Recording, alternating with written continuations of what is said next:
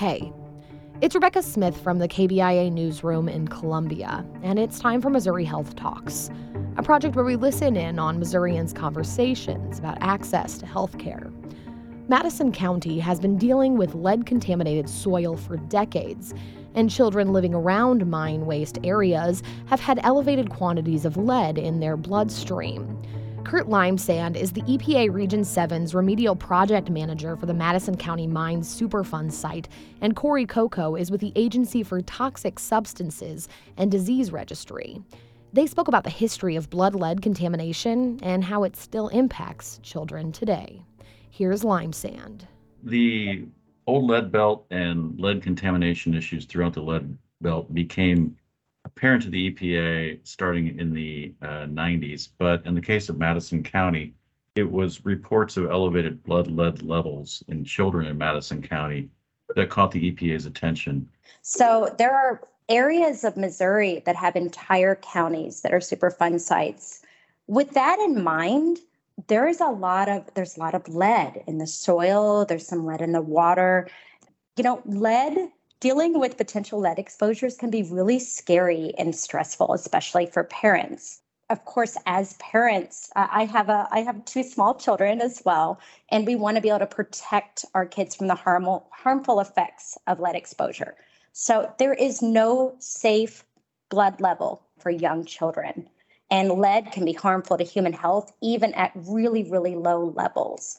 And some examples of that is that it can cause damage to the brain and nervous system.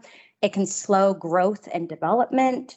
Um, it can cause learning and behavioral problems, hearing and speech problems, and that can cause things like lowered IQ. And so this is potentially even at really, really low levels. For example, if we're talking about a, a, a baby, an infant that is on maybe formula, then that baby if that water that is coming from the tap or coming from a well water is contaminated with lead, then that baby is going to be at a lot more risk than, say, an adult because of their their size, right?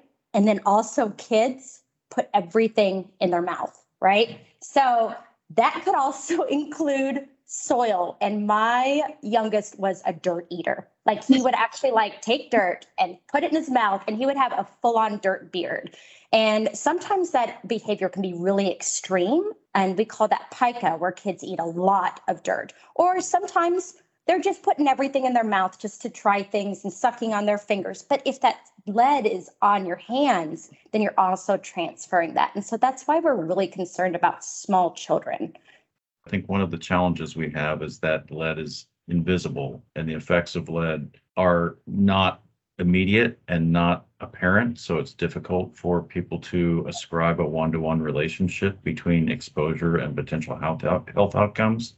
So a lot of our mission is just trying to convince them that what we're doing is important to them. And a lot of times we just focus on the work itself rather than trying to convince them about the health benefit. That was Kurt Limesand with the EPA and Corey Coco with the Agency for Toxic Substances and Disease Registry, speaking about the impacts of blood lead contamination on children. That's it for this week's Missouri Health Talks, which was reported and produced by Sophie Zeman. Tune in next week for more conversations from throughout the state about health and access. I'm Rebecca Smith. Thanks for listening.